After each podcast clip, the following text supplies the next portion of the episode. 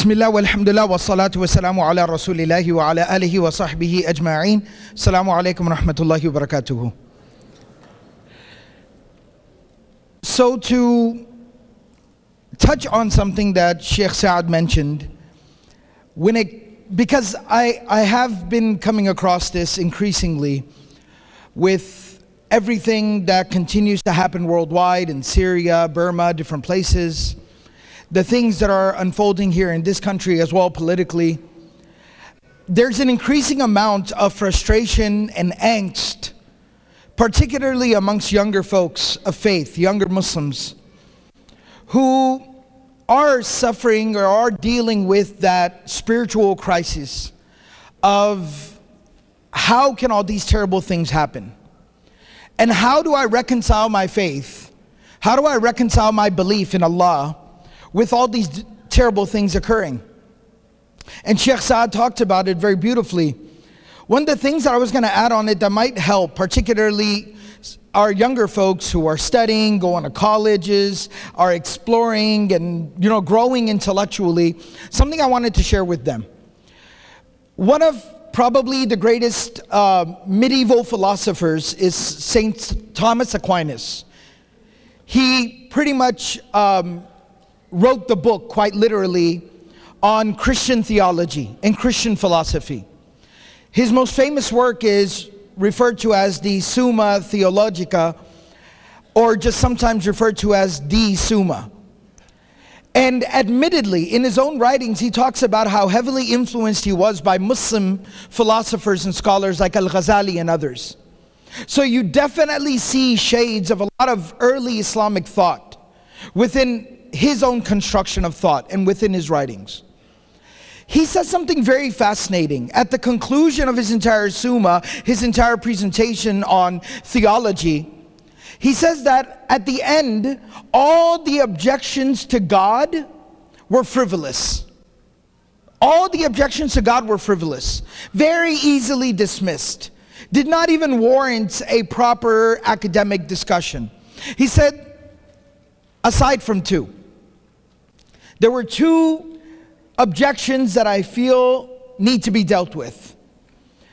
The first one is the more intellectual one, but he also says that that is also symbolic, that is also representative, excuse me, of a spiritual problem.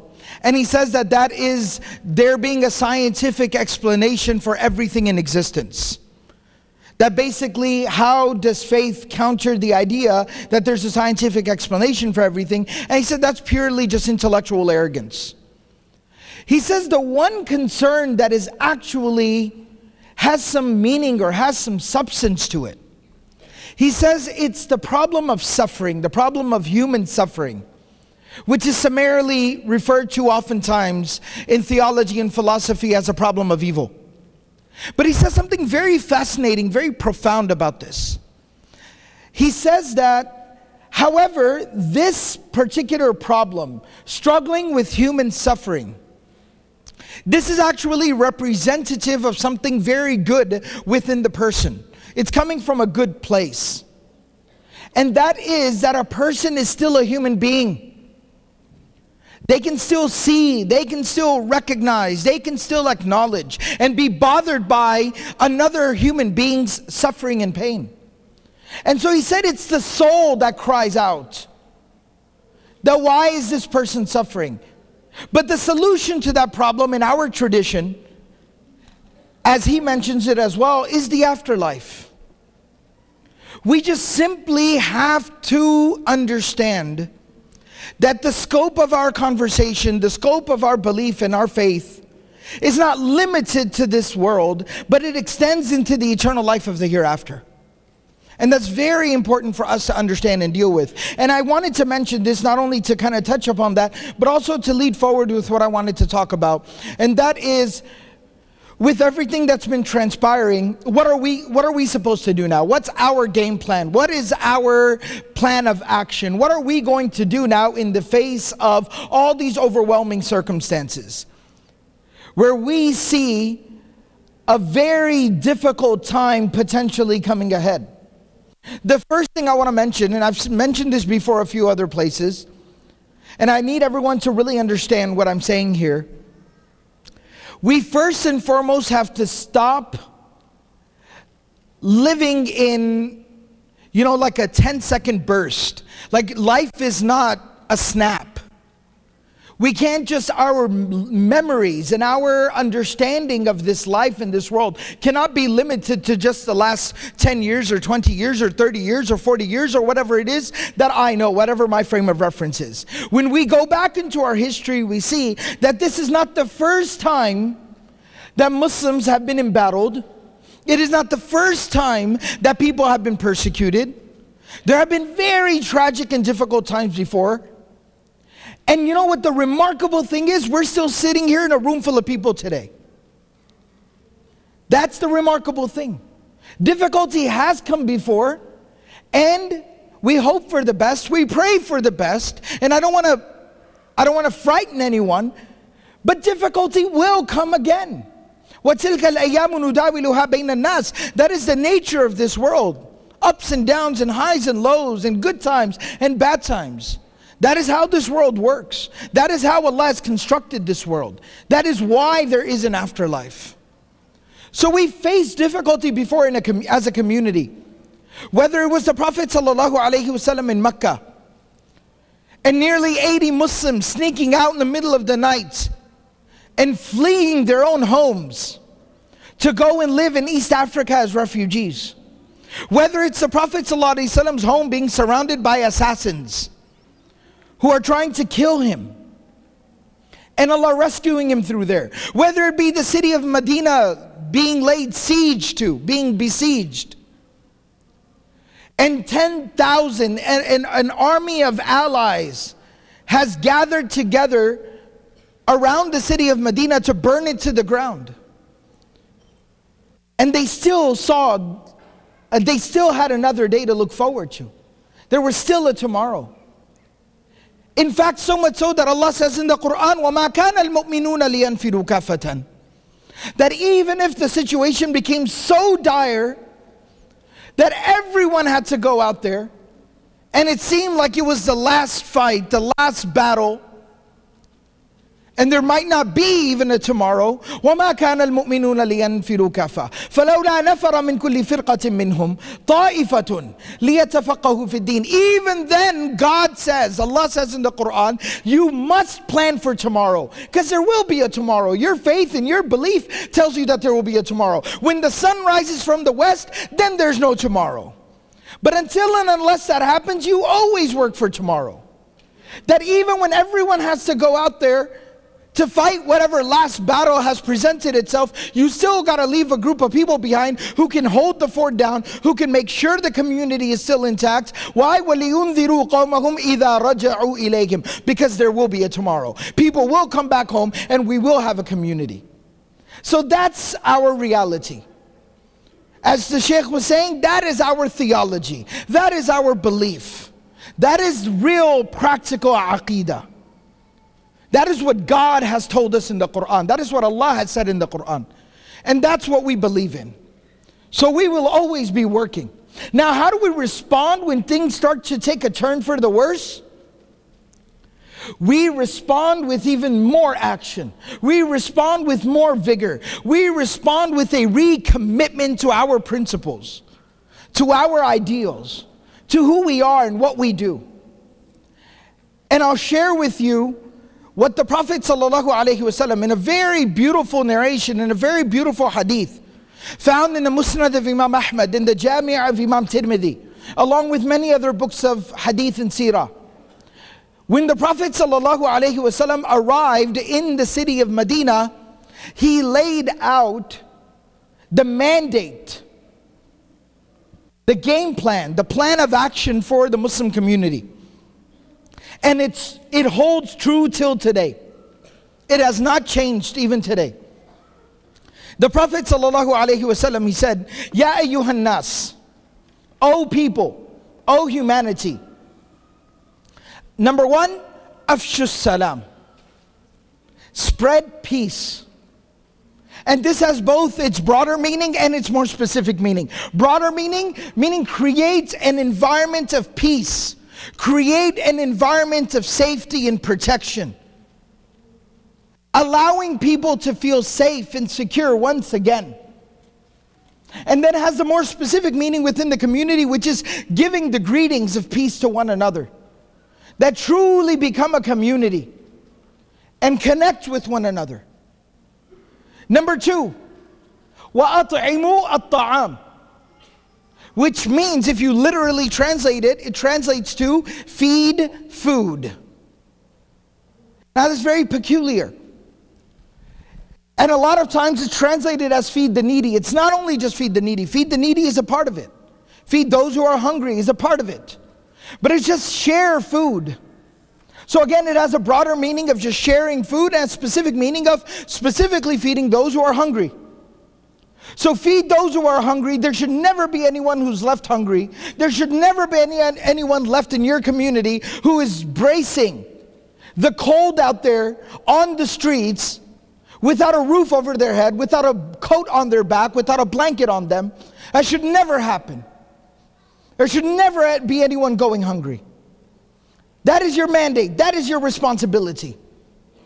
And then feeding food overall is that just eat together, get to know one another, develop more deeper relationships. The Prophet ﷺ, a very beautiful habit of the Prophet ﷺ that's mentioned in the Shama'il, the prophetic personality, is that the Prophet ﷺ never ever ate by himself. He never ate by himself. No matter where he was, he would always call someone, find someone to come sit with him and eat with him. The Prophet ﷺ beautifully taught us food for two is enough for four. And food for four is enough for eight. That has to become our mantra. We do not eat alone. We feed people, we feed everyone. We make sure everyone is taken care of. Number three, wasilul arham. Silu al arham. That strengthen and maintain family relationships. That secure your homes and your families and lead by example and show other people what it means to be a family. And also bring other people into your family as well. Treat others like family. Remember that moment when the Prophet ﷺ comes out during the Battle of the Trench, which I alluded to earlier, and they're digging the trench, and the Prophet ﷺ told them to divide up into their groups based on their families so that they know each other. Divide up into your families and start digging the trench. Take a portion of the trench and start digging. He comes out to find a debate going on. What is the debate? That there are two groups that are arguing, that are debating that Salman al-Farisi, Salman the Persian, radiallahu ta'ala anhu, should be digging with their group.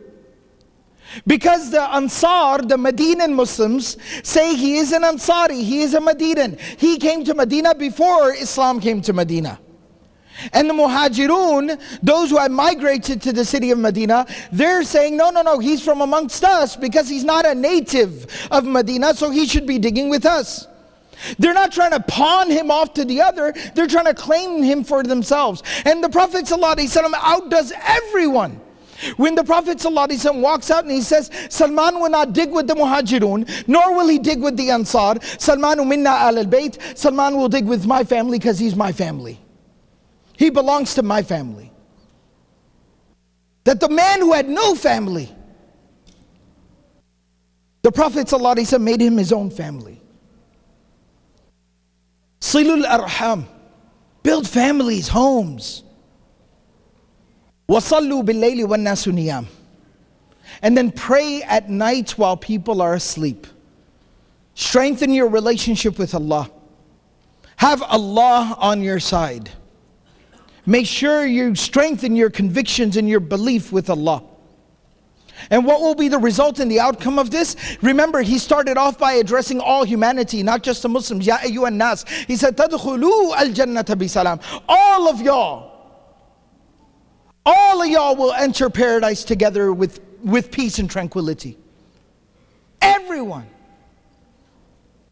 And that's what our that's what we that's the job we have in front of us to speak very directly and specifically about the circumstances at hand, at least here domestically and locally. that with the turn of events with the election, with the tone of the national conversation becoming the way that it is, increasingly racist and white supremacist and very predatory and angry towards minorities. It is very discerning. But understand, we've never been one. And pardon the language here, I don't want anyone to misinterpret, but we've never been one to f- back down from a fight, from a challenge. We don't. We meet the challenge head on. We were the people who gave refuge, who took people in, who were persecuted by others. And that's the legacy we have to come back to. We will respond to this, but we will work harder. And we will organize more strategically. And we'll sacrifice our comforts and our luxuries. And we'll work. I know many of the folks here, many of the brothers and sisters are very young. Probably seems beyond you, but it is not. It absolutely is not. We a lot of times look at the companions, the Sahaba, the companions of the Prophet ﷺ, because they hold such high esteem and such regard in our hearts and our minds that we a lot of times assume them to be very elderly, older, you know, people, very accomplished people who then could do that work and could make the efforts and the sacrifice that were needed. But that's a misunderstanding on our part. What we need to understand, what we need to realize is exactly who the companions were, who the Sahaba radiallahu ta'ala anhum were. I have a little, just a list that I wanted to share with y'all.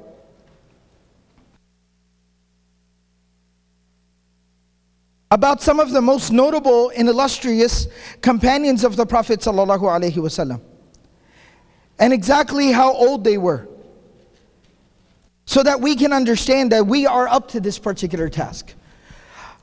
Ali bin Abi Talib, the Ali radiallahu ta'ala anhu, was 10 years old when he accepted Islam. Abdullah bin Umar, Abu Ubaidah ibn al-Jarrah radiallahu ta'ala anhum, they were both 13 years old when they became Muslim.